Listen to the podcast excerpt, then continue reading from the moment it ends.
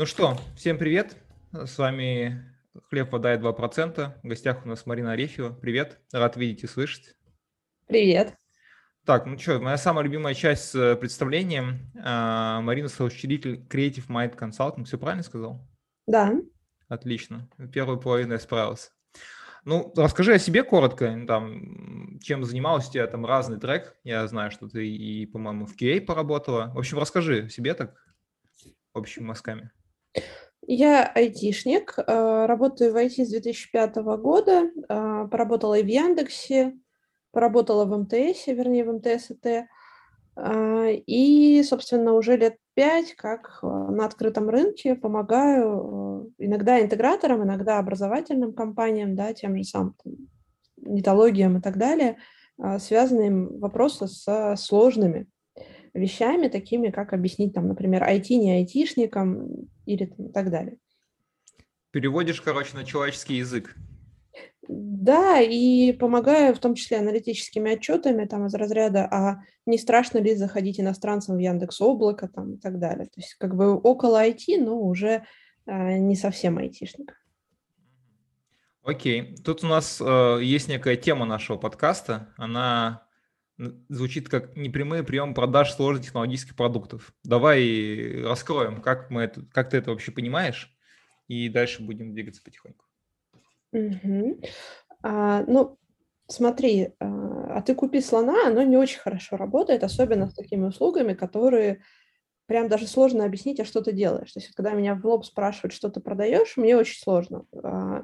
Потому что я могу продавать консультации, могу продавать аналитические отчеты, а могу продавать, там, не знаю, настройку процессов, еще там, ну, реально там десятки услуг, а могу вообще помочь настроить Яндекс Облако, да, и вот как этим э, людям э, объяснить, э, что же ты продаешь, да. А еще сложнее, когда у тебя компания, например, производитель какого-то технологического решения, э, и у нее еще не сформулирован до конца, э, что же это решение, что же оно решает. Да? То есть очень часто бывает у тех самых айтишников, что есть некое решение, но нет проблемы, которую она решает. Это задача. У айтишников, это... мне кажется, есть вообще когнитивное искажение по поводу того, что нужно сделать хороший продукт, и его сами все купят. Да, вот. И, соответственно, мы регулярно работаем с IT-конторами или, например, такая история, когда есть IT-аутсорсинг. Это достаточно сложная технологическая услуга, это не продукт, да, а, не товар и очень сложно объяснить там, что мы делаем. Можно сказать, там, мы поставляем джавистов по 1000 рублей в час, но так ты много не заработаешь, да? Вот, и, соответственно, получается, что ну, многие компании, они в этом плане буксуют. И при этом а, нанимать кого-то, кто не разбирается в IT, продавать это бывает ну, достаточно сложно. То есть их приходится учить иногда там месяцами и годами, чтобы они просто там слова не путали. Потому что, ну, действительно очень много специфического сленга. Вот. И, например, э, я работала в пресейле э, с французами. Э, в паре такая была русско-французская аутсорсинговая компания, которая французским стартаперам продавала услуги. Да, но там было не просто аутсорсинг почасовой, а там из разряда стартап под ключ. То есть они придумали идею, а им это технически реализовали.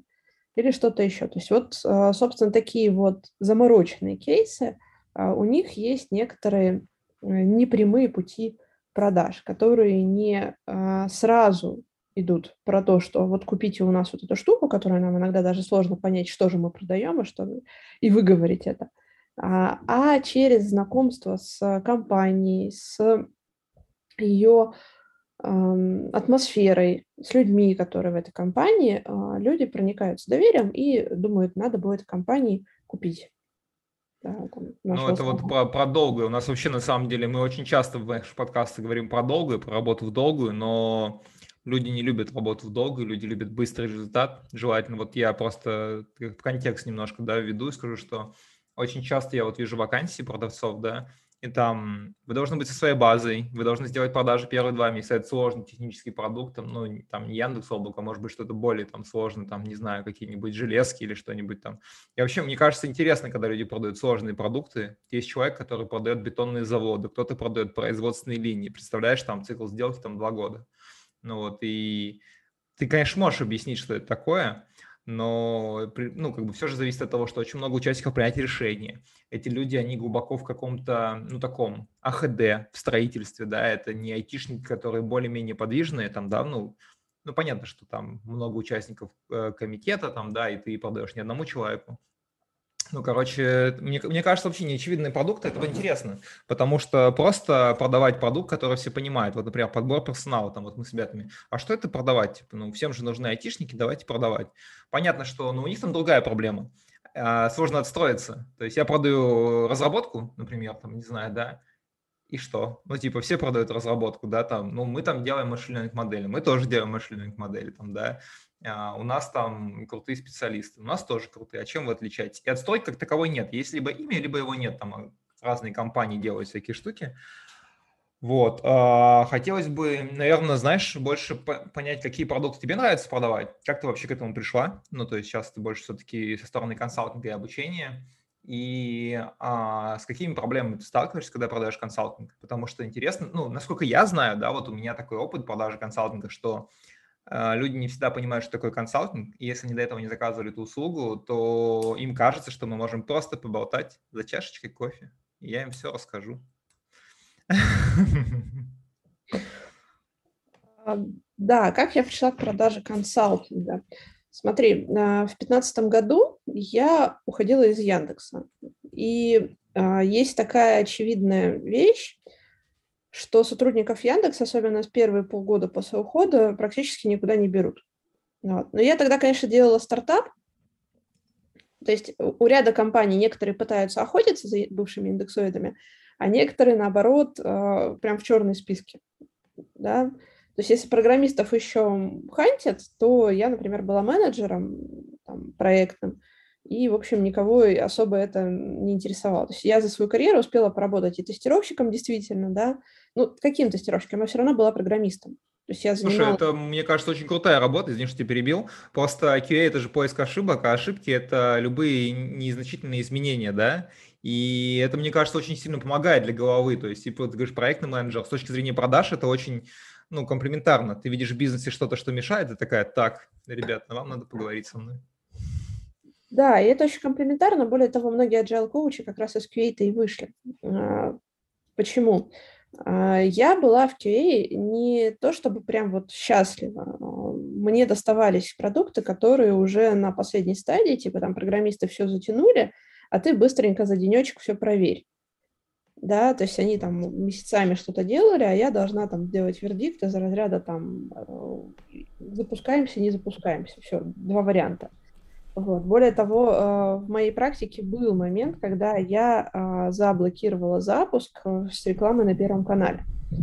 И там компании пришлось на Первом канале ставить резервный продукт, который менее там, как бы ценный, но вот этот продукт, он просто версия не вышла, и реклама перестала быть актуальной, снятые ролики.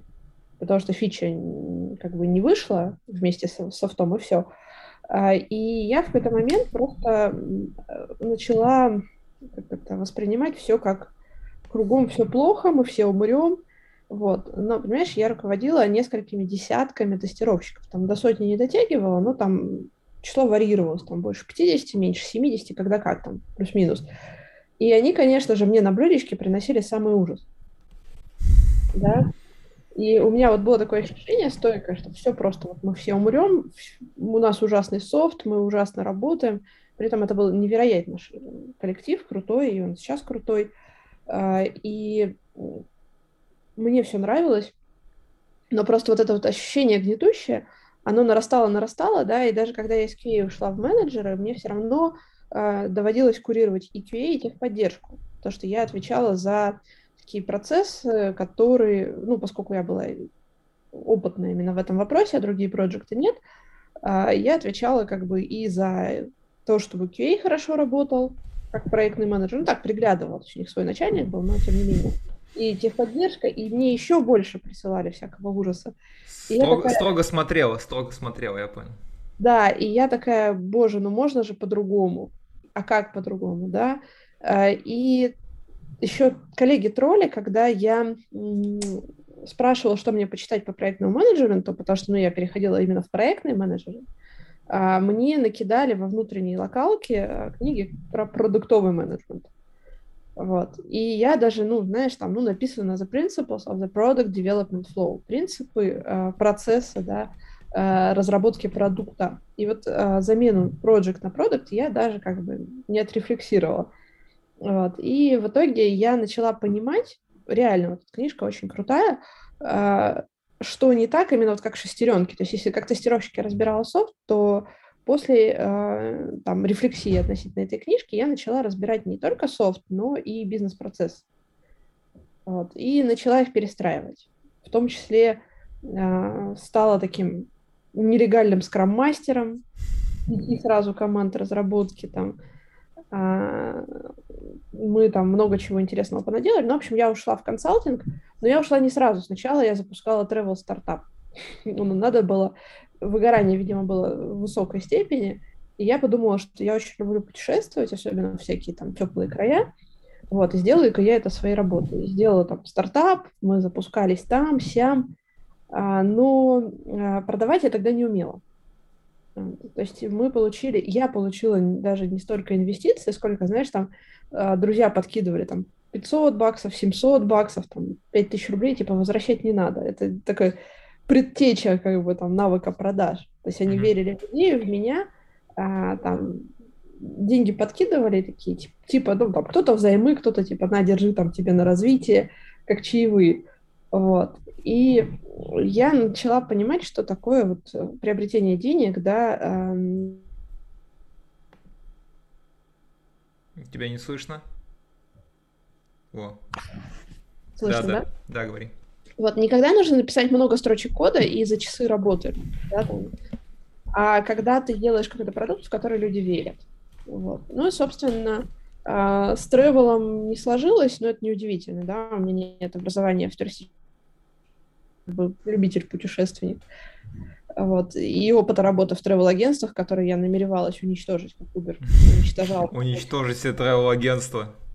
Да, да, да, Uber же уничтожал эти эм, таксопарки, да, ну, потом, правда, в другой модели перешел, но, тем не менее, идея-то какая?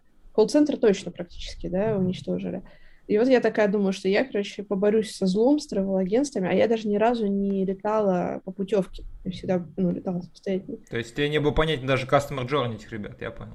Да, и, собственно, вот на этом опыте, на провале, который стоил мне несколько, ну, так, хорошую сумму личных денег, я даже не смогла бы посчитать, там, больше миллиона рублей, а, я поняла, что надо продавать, что продажи первичные. Вот. И уже вот там, побывав в Штатах, поучившись там немножко там на всякие метапы, походила, ну, я не в смысле в универе получилась, я походила на всякие метапы, а, и это дало мне даже больше, чем, собственно, или там любые книжки, курсы и так далее по продукт менеджменту. И вот тогда я поняла, что продажи, они меня зажигают, потому что, блин, ну ты делаешь то, что прикольно, а, и тебе за это дают деньги. И эти деньги несоразмерны там из разряда, например, тысяча рублей в час или что-то, да, то есть это нелинейная величина. Продукт может стоить по-разному. И он стоит сообразно своей ценности, а не количеству там человека часов. И вот после работы в IT-аутсорсинге, да, там программистом или менеджером, а, это очень сильно как бы впечатляет. Слушай, ну я просто люблю деньги, должен признаться. А, по поводу твоего предыдущего питча, хотел бы развить тему, а, что клиенту нужно объяснить максимально доступным языком, что мы продаем. И клиент покупает только то, что он понимает. Но зачастую есть такая прикольная тема, что клиент не понимает и не может признаться, что он не понимает потому что выглядит, не хочет выглядеть некомпетентным в глазах своих коллег, в твоих глазах, в чьих-то других глазах. И я помню, мы ходили на встречу, слушай, по-моему, это был Росгострах, мы продавали DMP-систему там, это аналитическая модель, которая разбивает на сегменты, и у нас э, один руководитель по CRM говорит, то есть я могу представить, что DMP-система это некая мясорубка, куда мы кидаем мясо, и оно нам нарезает на фарш на сегменты. Я говорю, да, да, это же оно. То есть вот, и почему-то я могу сказать, что мое наблюдение, что много продавцов а, продают очень канцелярско. То есть, знаешь, вот э, умняк, это умняк. У нас есть высоконагруженная технологичная система, которая ставится на контур вашей инфраструктуры, разворачивается. Я вот просто анализирую письма, да, которые люди пишут. например, если ты пишешь техническому директору, то понятно, да, там мы там в контуре разворачиваемся, мы можем поставиться на ваших серваках, там, да, э, ваши данные никуда не утекут, 152 федеральный закон, но если ты пишешь HRD, ну, типа, она не может не знать этого, ну, то есть, или он там, да, ну, то есть, у него нету понимания, и нужно объяснить так, чтобы он понял. И вот у людей почему-то очень мало работы вот такой происходит вообще, ну, ну вот просто твой взгляд со стороны. По-любому тебе что-то продают там, да, э, часто там, ну, тем более там активно в Фейсбуке, да, там ты пишешь, там по-любому люди написывают. Вот э, насколько, по-твоему, задача продавца объяснить, что такое продукт? Сколько в процентном соотношении даже, я бы сказал, вот от всей работы продавца объяснить, что такое продукт? Я думаю, что процентов 70, потому что, ну, например, мне с моими продуктами бывает тяжело. Вот смотри, у меня есть курс Agile Coach.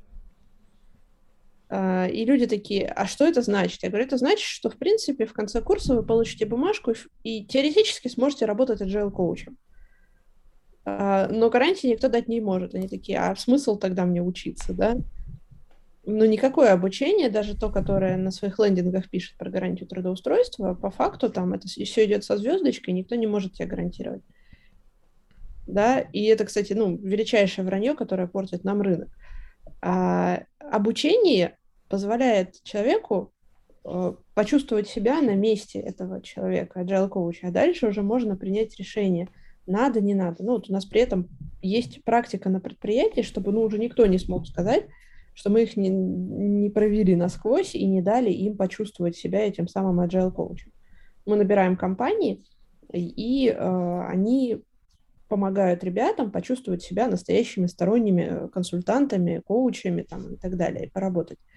И вот у нас этот продукт, он и стал э, той самой недостающей частью, таким секретным ингредиентом наших продаж. Потому что э, у людей в мозгу все сложилось. Если эти люди могут обучать agile коучей, значит, они сами хороший agile коуч. А если нам нужен agile, то мы идем к хорошему agile коучу.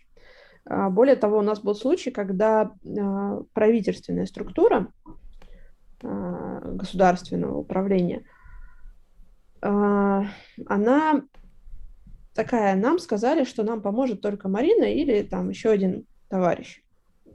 Но он живет между Майами и Норвегией, так что мы пришли к тебе. Я такая, классно. То есть они мне сами еще на пресейле признались, что у них вообще выбора нет. Ну, это хороший кейс. Ну, значит, э, референс хорош. Ну, вообще мне нравится такая рекомендационная тема в хорошем смысле. Если я вот, ну, я вот, например, не беру некоторые проекты, в которых я не могу помочь. Это нормально. Ну, то есть, ну, я думаю, ты тоже от таких отказываешься, да.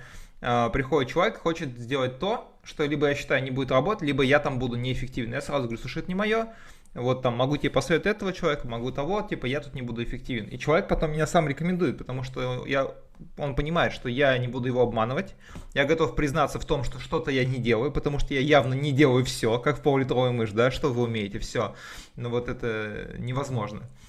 Вот, э, слушай, э, знаешь, какую мне ситуацию напомнил? У меня в чат как-то пришел чувак из Тугиса, по-моему, и говорит, а почему маркетологи такие тупые? У меня а, сидят маркетологи в том числе просто. Ну, то есть э, все слзы так или иначе связаны с маркетингом. Есть должность руководитель э, отдела продаж и маркетинга, там директора по маркетингу и продажам, ну, прочее. Коммерческие директора еще есть. Да, да, да. В общем, все так или иначе э, близко к этой теме. Я говорю, а почему тупые? Объясни. Это ты говоришь про своих клиентов или про внутренних, да? Ну, то есть мне важно понять. Говорит, про клиентов. Говорит, почему? Потому что они не понимают то, что я им рассказываю. Я говорю, это интересно, говорю, ну то есть ты же понимаешь, что твоя первостепенная задача объяснить, что человек покупает. Если ты не можешь объяснить, ну, невозможно объяснить всем, это явно, да, там, ну, типа, может быть, человек не хочет понимать, может, у него такая задача стоит, может быть, он притворяется, что не хочет, потому что не хочет купить, и это тоже нормально, типа, ну, не то чтобы это нормально, ну, с моей стороны, как продавца, да, но у него есть на это право, никто никому ничего не должен, тем более, скорее всего, холодные продажи, раз это все так работает. Вот, и, и человек не понимает, то есть человеку легче признаться в том, что э, маркетологи тупые, нежели сказать, что у меня не хватает компетенции для того, чтобы объяснить э, сложные вещи просто. Причем там какие сложные вещи? Это реклама. То есть они продают рекламные интеграции, размещение в справочнике Тугиса, если не память не изменяет. Ну то есть это не сложно, это не rocket science, там, это не какие-то там, знаешь, мы продаем там, ну вот есть ребята, они делают, э, господи, определенное э, титановое пыление, которое помогает протезам быстрее приживаться. То есть я ну, ну, понимаешь, продукт сложный, да, типа он, он доступный, можно объяснить, да, ну, представь, как это продавать, я лучше даже не думать об этом, да. Ну, то есть, и чем сложнее продукт, чем больше точки взаимодействия, да, чем больше членов закупочного комитета, кто это будет покупать или не покупать, тем сложнее. А тут вроде как реклама. Я просто про то, что, кажется, всегда нужно понимать, что в первую очередь ты зависишь от того, что и тебе как это маркетинг, да, вот знаешь, есть такое обучение, что маркетинг это обучение масс, и ты обучаешь своему продукту, если человек вам подходит, он его покупает, ну, либо он находится в максимальной точке боли. Вот, и почему-то мы не любим обучать клиентов своему продукту, и об этом я тоже хотел поговорить.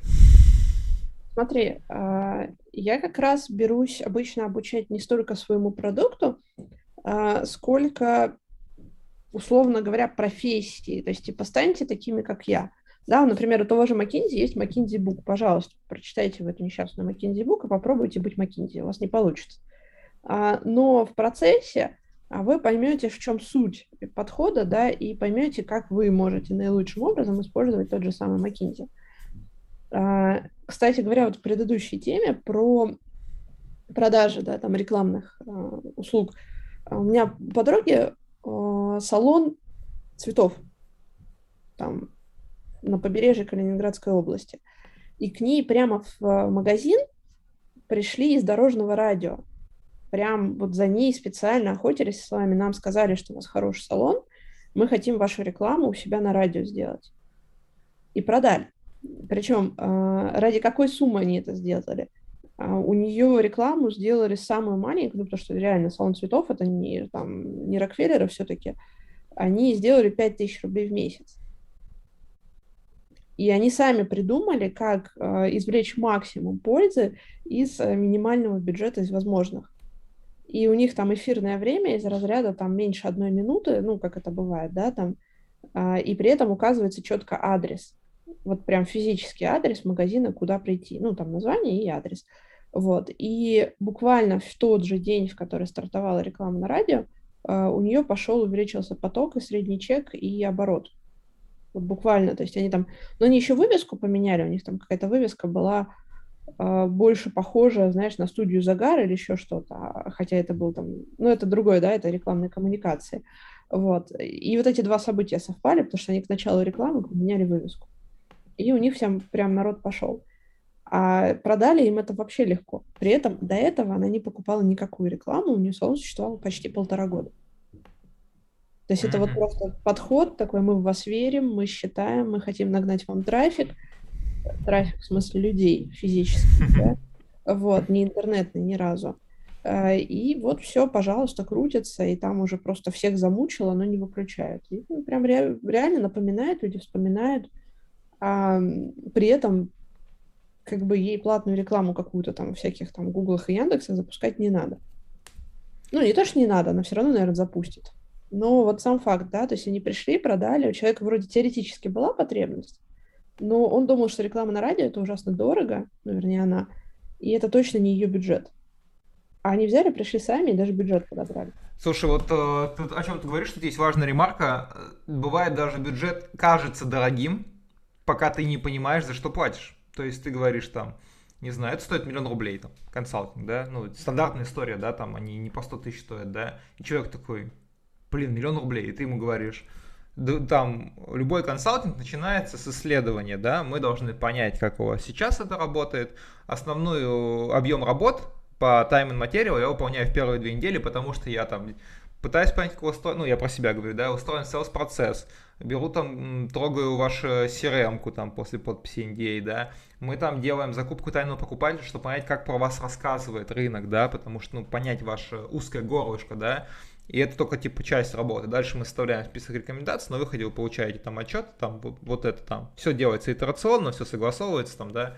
И человек такой, блин, нет, ну это нормально. А так миллион рублей это дорого. А, одно и то же, да, по сути? Ну, понятно, что ты должен обучить, да, типа сказать, что ты получишь, просто провести его вот за ручку там, да, но у многих людей там есть, конечно, тип людей, которые принимают решения только по цене, и я считаю, что зачастую это не, не мои клиенты, ну, которые берут самые дешевые. Есть такой консалтер Брагинский, Олег Брагинский, не слышал про него, нет? По-моему, mm-hmm. Олег, если я надеюсь, я, я правильно назвал имя. Знаешь, он как говорит? Э, это человек, которого ну, это вообще в хорошем смысле сумасшедший перфекционист. То есть, когда к нему приходит, у него, знаешь, какой квалификационный вопрос? А вы уже ко всем остальным сходили? Если нет, то он типа не берет. Ну, то он вообще у человека уровень. То есть, у него там тысяча презентаций на каждый кейс. У него типа клиенты это Blizzard, Ричард Брэнсон. Ну, то есть, типа, очень крутые клиенты. Вот. И вот он, у него такой подход. У него там ставка по 100к в час. Ну, то есть такой. Ну, то есть я, я читал, он такой, типа, я захотел встретиться с Давай Ламой, 25 лет писал ему письма, и мы встретились. Если бы мы не встретились, я бы никому об этом не сказал. Вас, никого не интересуют ваши, типа, попытки. Я такой, ага. Вообще да. жесть. Ну, то есть, ну, ну, вот такие люди есть, да, и это там уже уровень подхода. Слушай, а, мне интересно вообще, чего не хватает э, продавцам? Вот ты в любом случае со стороны тебе продают что-то. Вот почему ты не покупаешь? Вот э, мне интересно, потому что я всех пытаюсь вот помучить. Ну вот я могу сказать, что, например, я недавно, я хожу в зал, и рядом с домом мне нужно было обновить зал, потому что мне нужно было тренера а, определенного, там у меня есть задача по спине, там, ну, как бы очень много интересов. И у них, видимо, стоит upsell, нужно продавать массаж, там, персональные тренировки и прочее. И мне начали очень, знаешь, так э, грубо продавать, там, а давайте вы сходите там на массаж. Я говорю, у меня есть свой массажист. Типа, а давайте вы сходите на персональную тренировку. Говорю, знаете, мне это пока не актуально а, давайте договоримся, когда вы нам скажете, когда вы готовы подумать. Я такой, вы на меня давите? Ну, то есть, э, у них изначально не было шанса, потому что я уже выбрал тренера в другом месте, и, и он очень сильно подходит, но в целом такое, знаешь, очень простые продажи, когда тебя просто пытаются заикарить на что-то и давить. Я никогда так не куплю. Вот, а почему ты не покупаешь? Да слушай, я обычно сама нахожу. Если на меня вообще кто-то холодно выходит, я практически никогда не покупаю. Вот. А почему? Потому что у меня всегда сразу же ощущение, что этому человеку продать нужно больше, чем мне нужно купить.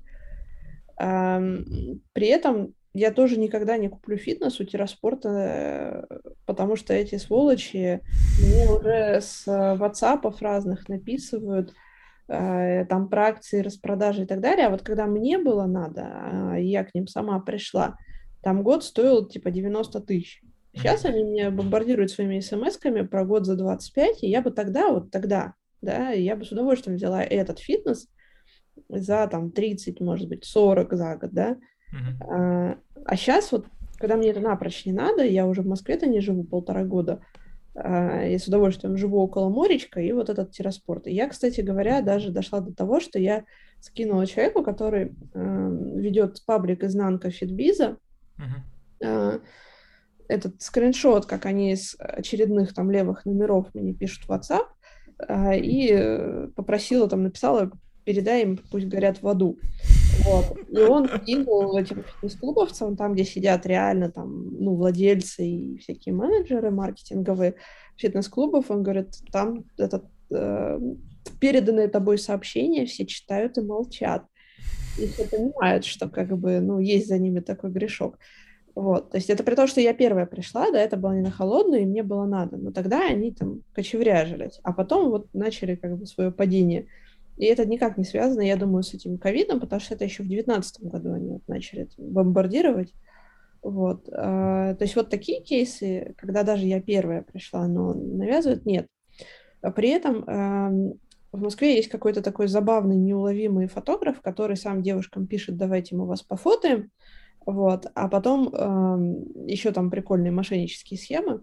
И, как ни странно, я э, к нему пришла такие, такая, давайте. А мне, правда, нужно было вот прям в тот день буквально там э, потребность на новую фотку. Причем сильно высоких критериев не было, ну, там для аватарки надо было поменять на Facebook. Э, чтобы она была не такой уж профессиональной, а просто, ну, получше. И я такая, давайте. И, короче, пришла, и оказалось, что за 4000 рублей озвученных а, у нас только сам процесс фотографирования, а одна обработанная фотка стоит 15. Я считаю, это круто. Вот. А, естественно, я на него надавила. А, естественно, я ему сообщила, что если я не получу свои фотки, ну, как бы он получит заявление в полицию. А у него аккаунтов много, очень многие женщины являются его жертвами. Некоторым он даже предлагает фото ню. Вот. Видимо, я его в этом плане не заинтересовала, потому что была вдаль. Вот, мне в качестве бонуса досталось э, фотки Кристи, причем очень хорошие, моей дочки. А, ну, мне некуда было ее деть, серьезно. Мы вместе пошли на фотосессию. Вот. И я ему такая говорю, да-да-да, конечно, я вам заплачу 15, а потом уже вышла из этого помещения, потому что ну, реально какая-то промзона там. А, и потом уже ему в мессенджере написала, что ну, чувак, так не делается. Вот. И, а, собственно, с тех пор, когда мне кто-то пишет, давайте мы вам что-то продадим, я даже не отвечаю, я просто в Фейсбуке блок нажимаю, и все. Вот. Слушай, ну, а такой вопрос. Вот э, как тебе не продать, это понятно. Но вот, например, вот представим, да, что у тебя есть какая-то ситуация, я сейчас просто, да, говорю, опять же, я тоже согласен с тем, что когда ты чувствуешь, что человеку нужно больше, чем тебе, это как перетягивание каната, да, типа кто отпустит канат, то ты выиграл. Вот. Э, а если, например, мы знаем, что тебе нужно, ну не знаю, а, вот, хороший пример, по-моему, ты, ты спрашивал про отели, там куда-то тебе нужно было страцессию провести, да, и вот mm-hmm. человек видит, что тебе нужен отель, он пишет тебе, привет, вот мы там можем А, Б, С, X, Y, Z, давай поговорим.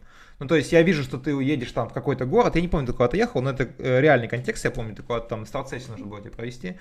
Вот, и он говорит, слушай, я заметил, ты в Фейсбуке пишешь, что нужна страцессия, мы можем тебе сделать вот э, там, вот там частное жилье, вот это, вот это, такие варианты, вот тебе пять вариантов на выбор, что скажешь?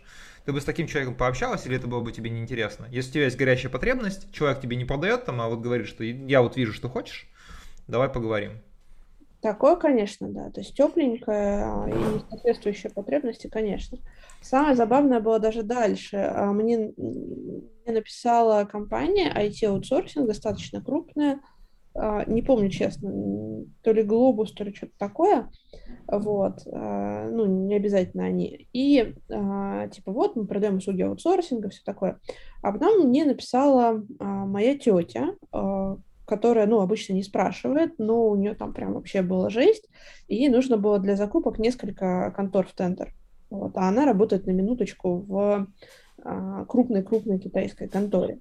Вот а, в Москве, и ей просто в тендер нужно было. И ей, правда, нужен был настоящий тендер, ей было без разницы, у кого купить, но просто очень хотелось купить IT-разработку. Вот, и я, короче, этого чувака, я ей дала на него, на профиль, как дура, блин, этот Э, ссылку, ему написала, что там вообще-то очень крупная китайская контора хочет у вас что-то купить. Вот. А он такой вообще ноль реакции, просто ноль. То есть это человек, который мне сам написал холодно, добавился в друзья, и я такая, о, я возьму вас на заметку. И, кстати, да, мне эти аутсорсинги регулярно нужны. А, ну, нас клиенты спрашивают, а мы сами аутсорсингом не занимаемся. Вот. Аутсорсинги в последнее время бывают перегружены прямо на разрыв, поэтому там, и новые возникают, поэтому мы с удовольствием там всегда а, берем на заметку специальную excel там, ссылки на продающие свои услуги аутсорсинге. Но э, эти люди должны реагировать. То есть вот представляешь себе, он вроде там практически продал себе концепцию, я записала там, потом вспомнила имя, у меня еще не было там Excel. Вот, и к нему пришла, и он не отреагировал, причем за две недели. Слушай, ну вот это хорошая тема. Вот э, часто люди говорят, что я думаю, что продажа это вот, я писал, по-моему, про эту маленькую заметочку, продажа это найти в стене вот всей коммуникации такую маленькую дырку, и как Эйс Вентура, знаешь, из носорога вот так э, протиснуться в эту дырку. В общем, найти, найти какую-то возможность. И люди почему-то зачастую от них отказываются. Хотя есть похожий пример. Мы вели тренинг у ребят, и у меня там партнер Леша Страхов, у него компания, которая как бы рекламное агентство бутиковое небольшое, он часто себе ищет э, подрядчиков, блогеров и прочих, им прям надо. То есть вот ему нужно иметь в доступе все возможные варианты, потому что часто клиенты просят, а у него их не все есть. Ну, простая тема. И он говорит одному из участников курса, слушай, чувак, типа, мне надо. И человек ему не написал. То есть он у него проходил курс, он ему сказал, мне надо, то есть я готов у тебя потенциально купить что-то. И человек ему не написал. И вот такие истории очень часто, мне кажется, важно поддерживать тот уровень коммуникации, я, я бы так сформулировал, важно поддерживать тот уровень коммуникации, чтобы потом не стыдно было просто написать. То есть, ну, если он тебе не ответил, ну, что, что он тебе напишет? Там? Ну, он напишет что-то, но будет стыдно, да, типа, ты не будешь с ним коммуникацию поддерживать, ты уже там э, вложилась каким-то временем, ты ресурсом каким-то там, да, располагала, то есть ты ему действительно предложила клиента. Э, то, что он не поверил, это, возможно, это его проблема. Ну, ты как бы положительно ответил на его запрос. За две недели. Он ну, потом мне написал, извинился, сообщил, что он был в отпуске, а я уже со злости его даже из френдов удалила. Ну, вот Слушай, ну, это ну, грустно. Сам напросился, сам это как шутка самосмейка прям.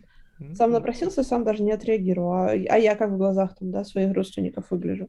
Ну да, это, это, кстати, двойная, двойная испорченная коммуникация получается. Да, ты еще за кого-то закоммитилась там, ну... Слушай, ну... ну... Нет, я, я пережила, естественно, да, я ей там три или четыре конторы накидала. Ну, это понятно, не, понятно, но все равно осадочек, ложечки нашли, а осадочек остался у тебя. Да, да, да. То есть, и при этом это еще были майские праздники, я все понимаю, но как-то, ну, не знаю, зачем тогда ты лезешь в Facebook, и если ты не понимаешь, как он устроен. Facebook устроен очень просто. Там люди решают срочные проблемы через сарафанное радио. Вот, то есть э, от ВКонтакта, от Инстаграма он отличается разительно. Да, это профессиональное сообщество, это феномен на самом деле российский, потому что в нормальном случае это был бы LinkedIn. Вот. Но даже с учетом того, что к LinkedIn легко доступно можно добраться по VPN, а, люди из него очень сильно поуходили. Вот. И в LinkedIn сейчас остались в основном какие-то эм, такие люди, которые гордятся тем, что они смогли включить VPN. Вот. Ну, в общем, какие-то странные неадекваты. И профессионального там сообщества русскоязычного практически нет. Ну, может, я его не вижу. А вот Фейсбуке при этом оно туда переселилось. И вот если кто-то в Фейсбуке пишет э, и кого-то тегаешь, то эта продажа прям невероятная и достаточно легкая, да, то есть все друг друга рекомендуют, там, я тебя тегал, ты меня тегал, да.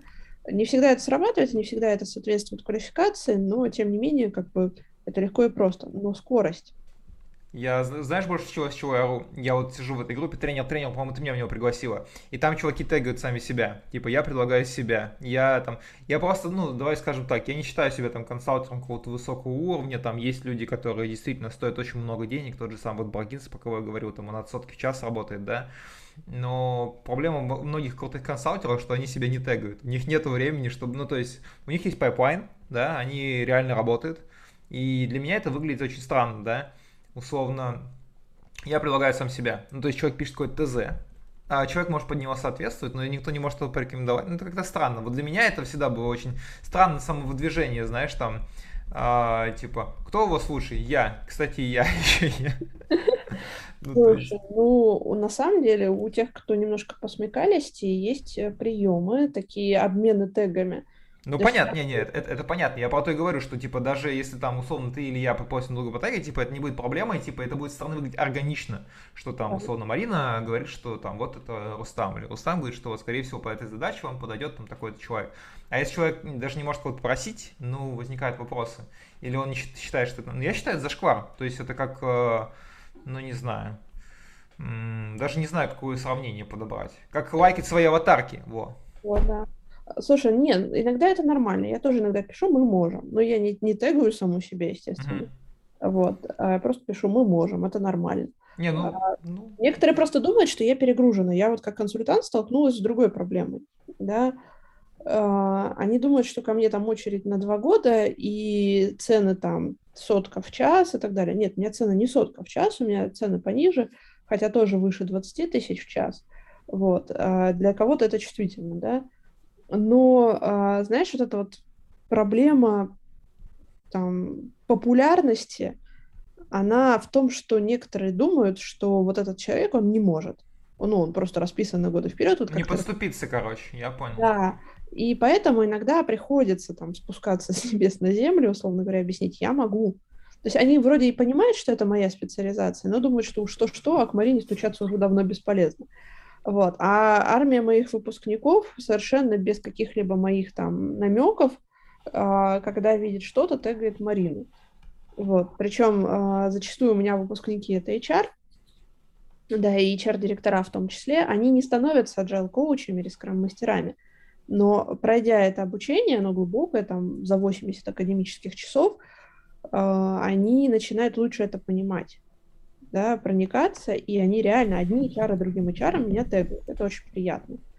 Вот это, кстати, то, что вот я говорила про непрямые продажи. Слушай, ну я согласен. Я вот просто недавно вел небольшой вебинар такой про как ошибки в найме B2B продавцов. И у меня пришло два HRD, вот, один из крупного системного интегратора, один из образовательного. Ну, одна не присутствовала, она запись приобрела, ну, в общем, не суть. И мне было очень приятно, что вообще люди, вот, э, которые скажем так, не прямая обязанность, там, не, не обязательно HRD быть а, agile коучем, да, но это там расширяет его навык компетенций, расширяет его картину мира, он может там по-другому смотреть на всякие вещи, ну, в общем, это очень хорошо влияет. И мне было супер приятно, что люди потратили свое время, это было в 7 часов вечера, там реально человек включался в обсуждение и прочее, чтобы немножко, ну, посмотреть с другой стороны, с, типа с другой стороны экрана. Это прям круто. Слушай, а у нас еще в Адженде была тема по поводу бесплатных услуг. Давай поговорим про бесплатные услуги. Я просто очень жадный и не люблю все бесплатное. Я считаю, что бесплатно это плохо, и нужно платить э, звонкие монеты. Давай по это говорим.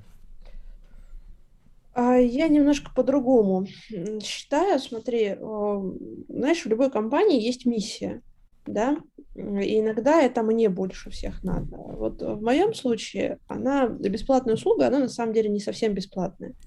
Вот uh, у нас есть uh, курс Agile Coach. Ну вот есть он, да, и благодаря моим выпускникам я продаю консалтинг. Они меня рекомендуют, они получают свои там 10%, причем зачастую, опять же, услугами, консультациями и коучингом, а не деньгами но они прям готовы. Сарафанное радио. Ну вот у меня сообщество тоже очень часто рекомендует, у меня там 2000 вот. человек. А вот теперь смотри, для того, чтобы моих выпускников э, уважить, скажем так, да, они мне уже заплатили деньги за учебу, и в эту учебу включается практика на предприятиях. А предприятиям я это даю бесплатно. То есть я организовала все таким образом, что одна сторона все равно платит. Но а, у меня есть корпорации, которые а, и в том числе, знаешь, у нас среди партнеров по стажировкам, да, э, были такие компании, как ЦБРФ, например. Ну, чтобы ЦБРФ сделал у меня закупку, извините, но нет, да, я не пойду. В смысле, они-то могут и хотят, но я не пойду играть в тендеры, и я никогда сама не через прокладки какие-то там, какой-нибудь крупняк типа там университетов и еще чего-нибудь, я в тендеры не залезу. Мне это вот вообще не надо, этого геморроя. Вот. И они знают, что они у меня так ничего не купят. Ну вот просто реально для них этот э, путь закрыт, потому что они скажут, иди там играйся в конкурсе, а я скажу, знаете, где я вертела ваши конкурсы, вот. И так мы расстанемся. А тут я прихожу просто вот в публичное пространство и говорю, agile коучи, кому бесплатно? Почему бесплатно? Потому что они стажеры, потому что они мне заплатили, за то, чтобы я им нашла этих партнеров. И вот так мы знакомились со многими компаниями на рынке.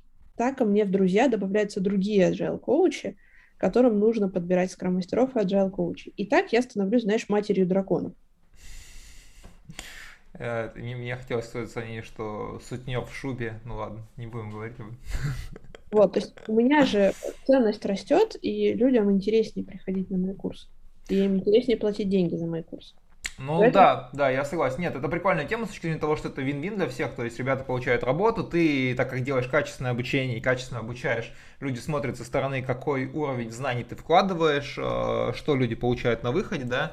Плюс э, отдельно по сарафану в целом рекомендую даже, ну я думаю, что нецелевым людям это тоже может дойти до целевых. Поэтому, нет, это прикольный подход, конечно. Я просто про бесплатные услуги ты говоришь, я просто всегда, знаешь, что э, понимаю? Ну, вот у тебя схема понятна, она как бы э, улучшение awareness, да, ну, то есть такое, типа, чтобы больше о тебе говорили, да, потому что тема все равно узкая, ну, она не очень широкая. Вот. Э, а я про бесплатно имею в виду, что очень многие у нас компании и стартапы любят бесплатные пилоты. То есть, знаешь, там типа, а давайте мы сейчас бесплатно, давайте мы скидку, давайте то все. Я вот э, в этом плане супер жадный, и у меня был вот один из примеров. Мне пришла одна крупная компания и говорит, давайте нам тренинг проведете. И я говорю, ну давайте, вот столько-то денег. Они такие, слушайте, а у вас есть какой-то там Tripwire, ну вот такой welcome вебинар, там, я говорю, да, есть. Говорит, а давайте вы его бесплатно проведете, и если мы будем достаточно заинтересованы, мы потом сделаем закупку на другой. Я говорю, да проблем нет, я сейчас посчитаю, сколько у меня математика. И я посчитал, что с каждого такого welcome вебинара я зарабатываю 150 ну, если я делаю на свою B2C аудиторию, говорю, ну, вы мне просто расходы оплатите, как бы вот эти, или объясните, зачем мне работать с вами за желаемое светлое будущее. Ну, то есть у меня есть какая-то доступность, есть какой-то pipeline. В общем, я просто против работы за желаемое светлое будущее, потому что все, на что человек не тратит какие-то ресурсы, оно для него не ценно. Ну, то есть э, мы что-то продали куда-то, ну, даже не бесплатно сделали, все нравится, а потом ребята такие, блин, да мы не платили, а почему мы сейчас будем платить? Ну вот эта вот история, знаешь, такая, типа, мне дали машину, я на ней катался месяц бесплатно, а потом мне говорят, что в следующий месяц 60 тысяч рублей. Так я аж бесплатно катался. Как мне самому себе продать идею, что я должен на нее деньги платить? Поэтому да. тут... Не, ну, такое я тоже не люблю. Более того, а, есть же целая модель, когда стартапы корпорациям навязывают, типа, мы сделаем бесплатно, а потом годовое обслуживание, потому что mm-hmm закупку пройти уже проще, да, но теоретически оно все смонтировано, осталось как бы только обслуживать. А какой другой стартап или там компания будет сопровождать вот этот вот софт? Он же принадлежит именно этой компании. Да, и тут они вроде как подсадили на крючок. Я, более того, видела успешно подсаженных. Но я с этого крючка снимала корпорацию, потому что там, а, причем, нет, я была совершенно не против, это а, платформа NoCode а, помогла реально в короткие сроки сделать сайт для там отыгрывания торгов и исполнить там необходимые, короче, процедуры, чтобы оно работало. Но извините, когда обнаружилось, что у этой no-code платформы мобильная э, версия сайта загружается 9 секунд, и ребята сказали, что они ничего не собираются с этим делать, вообще ничего. А им, по-моему, на тот момент как раз согласовывалась э, вот эта самая после бесплатной работы платный период. То они просто сами себе выкопали это. Они еще пытались в стратегию этого подразделения залезать. Я пришла такая, говорю, ну, здесь я теперь буду вести стратегическую сессию, а не ваш подрядчик. Ну, естественно, по согласованию. кислород, перекрыл кислород, я понял. Да, да. А то он, короче, уже определял стратегию этой платформы, короче, такой счастливый. Вместо того, чтобы исправить там 9 секунд загрузки. Ну, представляешь себе 18 год, чтобы сайт грузился 9 секунд. Слушай, ну... Не, я, конечно, могу много чего представить. Слушай, я сидел на России онлайн 5 э, часов, 10, 25 и 50 были, карточки такие стирали. Э, вот, я даже и на модеме 36.6 со звуком вот этим, пш, поэтому я много чего могу представить, но это не значит, что я хочу это представлять. Ну вот, то есть как бы вот такая бесплатная штука, она обернулась тем, что и стартап себе тоже яму, да, выкопал. Не, причем они сейчас хорошие, это одна из ведущих там ноу-код платформ, и все такое, но, блин, ну, ну нет. Слушай, ну это вот о чем мы говорили с Гамину Костоем, то есть э, первое, первое мотивация закупщика в крупном B2B – это отсутствие рисков для самого себя. Я это куплю. Кто это будет обслуживать? А вдруг это там, не ну сейчас просто пофантазируем, да? Вдруг мы сейчас пишем решение на каком-то старом языке, типа, вот есть же там Ирланг, да, там есть эликсир какие-то там, монолиты, да, их там три коллеги по рынку бегает, там, ну, как, как эти такие старые, вот есть языки типа там Cobol, да, которые делают для банковской, ну, типа, этих людей по пальцам левой руки можно пересчитать, да, я это куплю, кто это будет поддерживать, сколько это будет стоить, какие риски, а вдруг нам нужно будет чего-то потом портироваться, да, и я смотрю уже, что у меня проект, который там стоит 10 миллионов, выходит в 30, да, с рисками, например, условно, и как бы 30 я уже не готов, да, и первая мотивация, о чем вот мы говорили, вот это очень правильные были слова, первая мотивация отсутствие собственных рисков, не рисков компании, не, не достижение какой-то цели, вот я купил, и с меня будет спрашивать, ну, так или иначе, да, и мне с этим работать, я же ответственный человек, я там, не знаю, э, руководитель дела закупок, например. И вот это вот, ну, всегда есть вопросы на самом деле в этом плане. Ну, они, ребята, обломались. То есть они, считай, год проботрачили на эту компанию по вот этому бесплатному проекту, и просто из-за того, что они один баг не захотели фиксить, типа мы тут уже почти зависли на всю жизнь, вот, они э, были обломаны. Причем этот чувак еще и меня накормил ужином в ресторане. То есть он пытался там, я уж не знаю, что нет, я всегда рада, когда мне стейки покупают.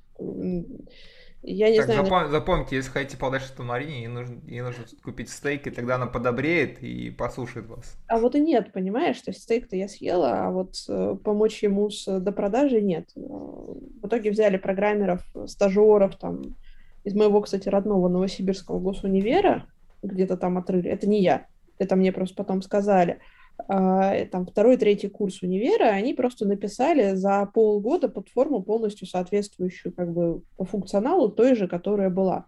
Но им проще было, да, то есть им не надо было там с техническим заданием, ни с чем, типа вот повторите вот это.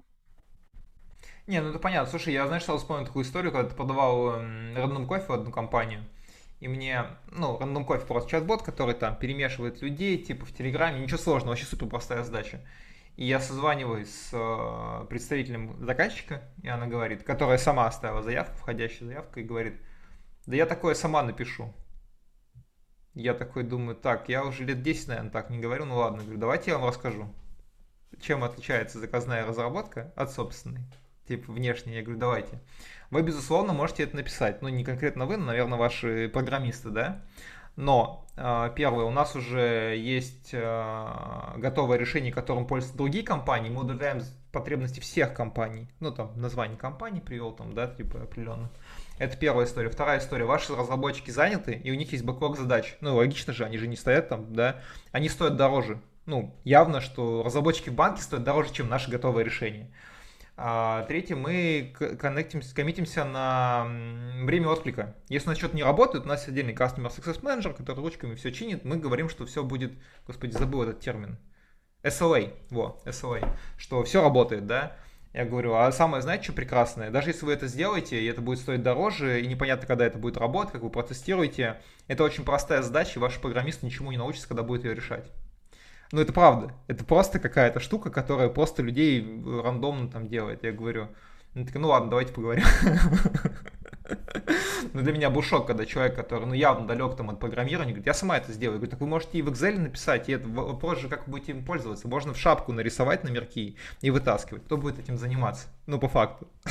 ну, то есть, вот про объяснение, да, то есть вот, вот есть А, есть Б, там, конечно, без проблем вы можете сделать сами, но это там займет там 4 месяца, будет столько стоить. Вообще мы можем вам white label продать. А, скажет, что вы сами сделали, назовем это company name кофе, и заплатите нам просто там не 200 тысяч, а 2 миллиона. Почему бы и нет? Ну, я да, только за. Все, все закрыто. Вот, кстати говоря, еще про непрямые продажи, да, есть же не только обучение, но хотя вот я всем реально рекомендую сейчас бум онлайн-школ, и он не просто так, да. А, раньше MBA подвергалась критике, сейчас критике такой же подвергается высшее образование. Ну как, оно никуда не денется, но сильно меньше будет цениться. То есть я даже не думаю, что там будет меньше участников, хотя, кстати, а, в Беларуси в этом году недобор вуза причем жесткий. Ну, у них там своя ситуация, да, будем честными, да, да, да. политическая.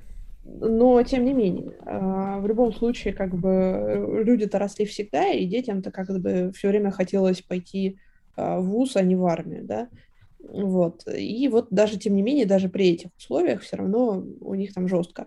И э, вот эти онлайн-курсы, они сейчас, по сути, компенсируют э, ну, систему высшего образования, которая там корочки дает, а там, знаете, как это, права купил, а водить не купил. Это, вот. Я сразу вспоминаю кейс Хекслита. Просто э, ребята ну, я просто мало знаю истории, что человек пошел учиться куда-то на курсы и, и, и получил э, работу. Ну, реально, немного. Не, не я знаю вот э, историю с Product University, у меня товарищ стал продуктом, но он всех задалбывал, сам писал в компании, сам говорил, знаете, у, нас, у вас нет тестового здания, но я бы думал, что он сделал так бы выглядело, вот вам тестовое здание. И его взяли, но он просто очень настойчивый был. И другой у меня товарищ год учился на Хексете, вот, и он был инженером АСУТП, вот, стал фронтом, сейчас успешно работает там в хорватской компании тем лидом. Ну, то есть, ну, кейс. У меня э, есть из крутых кейсов, э, из agile коучей, да, а, это девочка, которая работала школьным психологом, если я правильно помню, ну, а, на Урале. И зарплата у нее была порядка 7-8 тысяч рублей в месяц. Uh-huh. Вот. После года работы, после учебы она сразу трудоустроилась, ну, где-то там на Урале. А после года ее позвали в Билайн, э, и, по-моему, ее зарплата уже превышала 150. То есть человек просто вот через год после окончания курса вгрызалась она очень жестко, а, она прям там в банке поработала год, ну, скорее всего, в Убрире, но не, это не точно. И потом, соответственно, поработала, начала работать. И уже она уже на Урале, но на удаленке и с московскими 150. И это рост, ну, извините, больше, чем в сто раз. И такие кейсы, как бы, ладно бы это было там случайностью, да, это человек сам вгрызается. То есть обучение — это ознакомительная история. Не, ну обучение это открытость к изменению, то есть там очень много лежит на второй стороне, и просто люди об этом забывают. Мне тоже такое есть, там, э, то есть мы там рассказываем, и люди ничего не делают. Это же как зал, то есть типа ты приходишь в зал, тебе тренер говорит, сделай А, там. Ты сделал А, сделал там сколько-то раз, и у тебя что-то изменилось. Ты не сделал, у тебя ничего не изменилось. Ты там, например, занимаешься в зале и не спишь. Ну, условно, да, просто что-то отрезаем, вот как обучение, да. Ты все рассказала, я все рассказал, мы все поделали, да и не применяем на практике такой, хм, кажется, не работает ваше обучение. Ну. Да, да. Вот, поэтому, соответственно, да, у нас есть кейсы выпускников, многие, ну, как многие, да, у меня поток обычно 20 человек, и из них обычно почти сразу трудоустраиваются двое. То есть 10%. 10% это неплохо. При том, что как бы, ну, это реально очень редкая профессия, и когда мы начинали эти курсы там, в 2016 году, считалось, что вообще в России порядка 50 или 60 agile коучей всего. Да, то есть и при этом половина из них в Сбербанке. Вот. Поэтому, соответственно, рынка практически не было. И вот про миссию, да, и про непрямые продажи – это раскачивание рынка, это рассказы, это объяснение, зачем вам вообще этот странный зверь, а, почему вам не нужны а, раскачанные чуваки, такие как я, а нужны мои выпускники. Потому что, ну, скажем так, да, у меня есть актуальная ставка, сколько я готова получать час, и я знаю, когда она не окупается.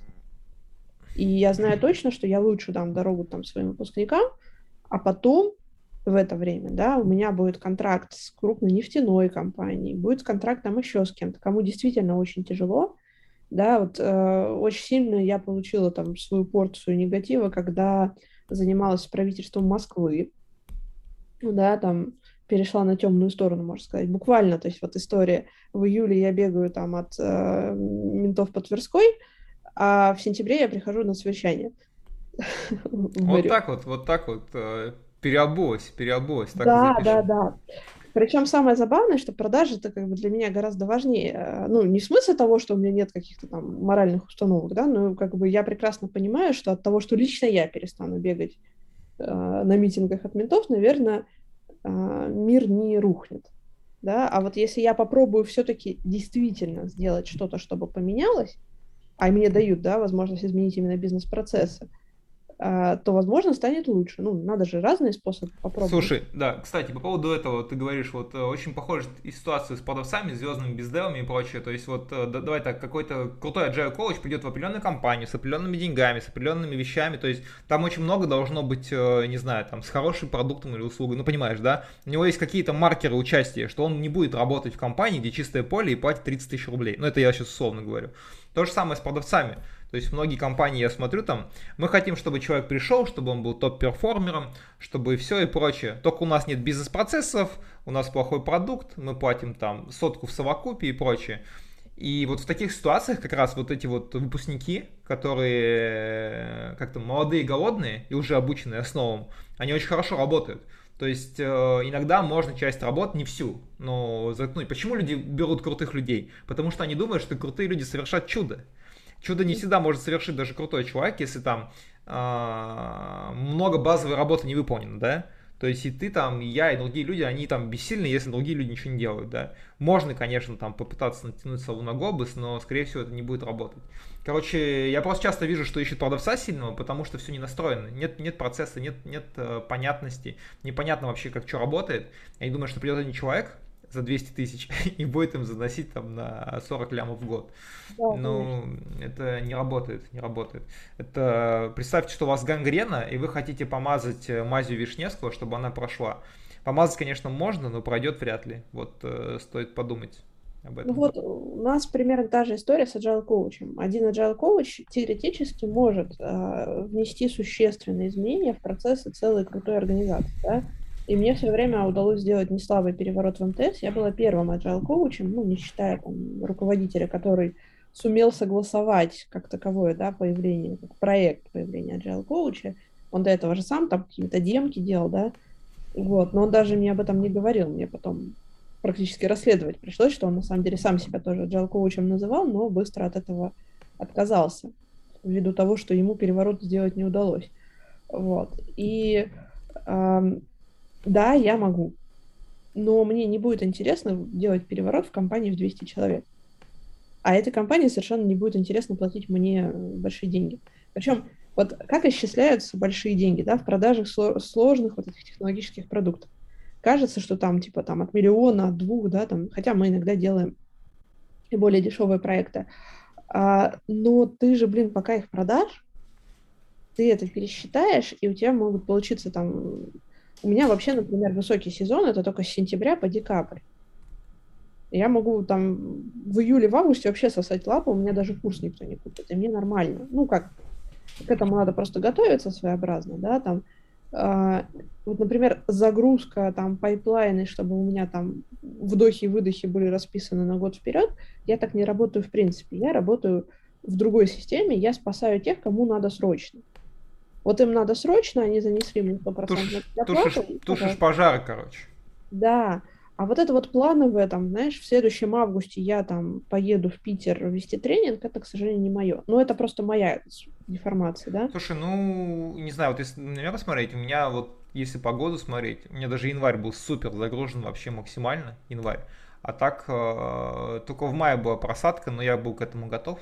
И, типа, там, я сильно не напрягался. Я понял просто, что сейчас, если я силу вложу в то, чтобы а, руками все растянуть, чтобы количество денег увеличивалось, то я потом просто офигею. И вот июнь-июль прям хороший был. Поэтому... Ну, видишь, ты же в продажах все-таки профессионал, да? А я а, начала как айтишник, потом начала продавать идеи, и только потом уже, потом начала продавать продукты. Хотя на самом деле эм, это тоже не совсем так, потому что я работала, например, на кассе, да, в 16 лет на баре, ну, там было что-то типа среднее, короче, трехмодульное заведение. Там была столовая, пиццерия и э, этот, ну, кафе, где коктейли и кофе. Вот, я работала чаще в пиццерии, иногда в кафе. И, в принципе, там продажи, понимаешь, весьма неплохо. То есть, вот кто там думает, что это просто ты стоишь на кассе и тебе заносят деньги, это ведь не совсем так, да? Вот но при этом там нет бонусов с объемов продаж, ты просто как бы, ну, блин, у меня смены были с 10 вечера до 6 утра, представляете, насколько это скучно. А в другое время я училась в колледже, поэтому у меня тоже вариантов там дневные смены брать не было. И, соответственно, а в колледже у меня еще была вторая смена, то есть, ну, как условно вторая смена, мы начинали учиться с третьей пары, там, с 12.45. Вот, и получается, что у меня было идеально. Я там посплю до 12, поеду в колледж, отучусь там, еще погуляю, там, уроки там, если надо, успею сделать, и вот к 10 вечера на работу. А все равно же, ну, как бы, если не на работу, то сидеть там в игрушки играть компьютерные. Вот, и я там вот за полгода очень неплохо прокачалась, и потом я именно продавала в кавычках внутри компании, как тестировщик, э, проблему. То есть не каждая проблема стоила того, на самом деле, чтобы ее решать и не каждого тестировщика вообще слушают. То есть он там заносит, заносит, заносит проблему, да, там они не решают. Вот. И, соответственно, когда ты видишь людей, которые э, пытаются продать топорно, там, а ты купи слона, хочется сразу дать им почитать книжек. Слушай, на самом деле я тебе могу сказать такую проблему, э, что большинство людей продают в лоб. И вот, э, вот это вот, знаешь, мне очки надо, вот это вот, э, реально люди так продают. И продают большинство людей, реально. То есть мы же говорим, что есть минимальный принцип последовательной коммуникации, да, тебе нужно сначала установить какой-то контакт минимальный, какой-то смолток, о чем-то что-то обсудить, желательно не супер банальное, знаешь, как там, ой, какой у вас красивый офис, там, как там удобно добираться, что-то такое более-менее живое, да, есть такое понятие айсбрейкер, да, там какие-то такие факты интересные что-то такое. Потом э, продать э, себя, потом компанию, потом продукт. А продавцы обычно все пропускают и продают сразу продукт. То есть, типа, привет, я там Иван, э, продаю шпингалеты, вот. Хотите закрыться от внешнего мира? Ну, что-то такое. Вот, и это большая проблема на самом деле. Нужно действовать более тонко, нужно давать человеку возможность дышать. Ну, то есть, потому что вот эти вот все вот эти истории, когда там, не знаю, там, очень часто мне почему-то сыпется какой-то телефонный спам. И один из последних приколов, мне звонили и продавали вакансии. Вот, и я сказал, что, ну, слушайте, ребят, вот у меня потребности нет, а если есть, то там у вас нет. Ну почему? Ну то есть, типа, человек, э, все, у него есть скрипт, он вправо-влево шаг расстрел. Даже человек не слышит, хотя я сам говорю, что я зачастую пытаюсь э, послушать, как люди продают. Но это жестко, особенно вот эти вот телефонные продажи, там, знаешь, там, может быть, вы хотите взять кредит, потому что у вас отпуск или большие покупки. Так хотел взять кредит. Вот, слушай, ну мы потихоньку двигаемся к концу. А, наверное, тебе нужно какое-то пожелание нашим продавцам, нашим коллегам, которые, я надеюсь, тоже хотят, чтобы наша профессия изменилась. Как ты говоришь, нужно говорить. Я об этом везде говорю, что нужно действительно... А, наверное, я бы резюмировал немножко наш подкаст. Вот а, важно продавать то, что понятно. Если человек не понимает, он не покупает, он может вам об этом не говорить он может просто сливаться, просто не отвечать, пропасть, потому что ему может быть даже стыдно сказать, что он не понимает то, что вы продаете. И то, что мы не понимаем, мы не покупаем. Давайте так. Ну, это логично, да? Вот. Mm-hmm. А, было бы круто, если бы вы смогли сделать своих клиентов, своих каких-то, вот как ты, выпускников, агентами влияния, да? Если вы оказываете настолько качественный сервис, что вас потом рекомендуют. Что говорят, что действительно, вот я потратил 80 часов, с такой пользой, что готов тебе порекомендовать, что вот такие у меня навыки там, да, ну вот, а, возвращаясь к твоему курсу. И по поводу бесплатности, короче, если есть вин-вин интерес, это, наверное, не бесплатность на самом деле, это просто бесплатность с точки зрения денег. Ну, в общем, если, если есть взаимный интерес, нужно всегда взаимодействовать. Что бы ты пожелала наш? А, еще вот хотел сказать еще, да, вот, последний важный момент о том, что важно говорить о профессии, важно ее развивать, и важно, чтобы продавцы были продавцами, ну, не знаю, потоньше, наверное, не такими, знаешь, в лоб, не такими, как там, впаривателями, как там, э, звонилами, знаешь, которые там этот. Вот э, обращаю внимание, уже не первый раз ты, как многие люди, говоришь о том, что если я чего-то не хочу, и у меня нет потребности, я тебя не знаю, то я тебя, скорее всего, не куплю. Мне такие крупные заказчики говорили из, там, из телекома, что либо я тебя знаю, либо я к тебе пришла, либо ты мне не продашь. Все, есть три варианта, на какой стул сядешь, выбирай сам. Вот, что бы ты пожелал нашим зрителям? В основном это B2B продавцы, собственники бизнеса, коммерческие директора, ну, такие ребята.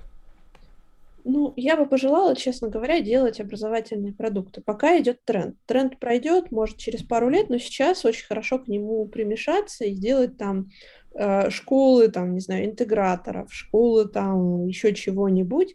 Э, и смотрите, кстати, на тему плана продаж. Эти же школы не бесплатные. Да, так что даже продавцам будет легче закрывать, там, не можешь закрыть сделку на миллионы, ну, там, принеси хотя бы э, 10, там, по 100 тысяч. Потому что те же самые компании, они могут не купить услугу, но могут купить обучение, там, как нам стать такими же, как вы. Диверсифицируйте, короче, диверсифицируйте свои риски. Слушай, а, я, кстати, еще хочу сказать, что по поводу обучения, я, я сейчас есть новый тренд. Сейчас люди очень плохо меняют работу. Вот, и сейчас многие нанимают через обучение, о чем ты говоришь, да, то есть делают отдельно курсы, и для продавцов такие вещи готовятся у многих там компаний, да, чтобы найти заинтересованных людей, которые готовы даже, возможно, за свои деньги поучиться, чтобы потом войти в какую-то профессию быстро. И вот это ты очень правильно заметила, что сокращается расстояние между получением профессии, как раньше было в ВУЗе, да, там ты хотя бы 2-3 курса поучишься, потом пойдешь работать на какую-то более-менее приличную работу, я имею в виду, ну, где там нужно что-то какие-то мыслительные процессы задействовать, да, то есть, ну, уже более-менее там на четвертом многие работают. Вот знаешь, у меня друг э, рассказывал, в Самаре, короче, приходят ребята на третий курс технического университета, и все работают программистами уже. Все вообще, просто все. Нету человека, у которого нет работы. То есть они спускаются на один пониже, на втором тоже. И люди уже начинают с первого курса людей искать, хантить. То есть я думаю, что это дойдет до нашей профессии, до профессии продавцов, потому что сильных продавцов мало. Поколение Z сейчас не сильно хочет идти в продажи, поколение Z хочет быть блогерами. Вот, и, ну, программисты тоже, но блогерами больше. Вот, а продажниками нет. Я надеюсь, что мы сможем это изменить. Ну что, слушай, спа... а, спасибо тебе большое за подкаст. Я получил удовольствие. Ну что, с вами были Хлеб подает 2%. До новых встреч.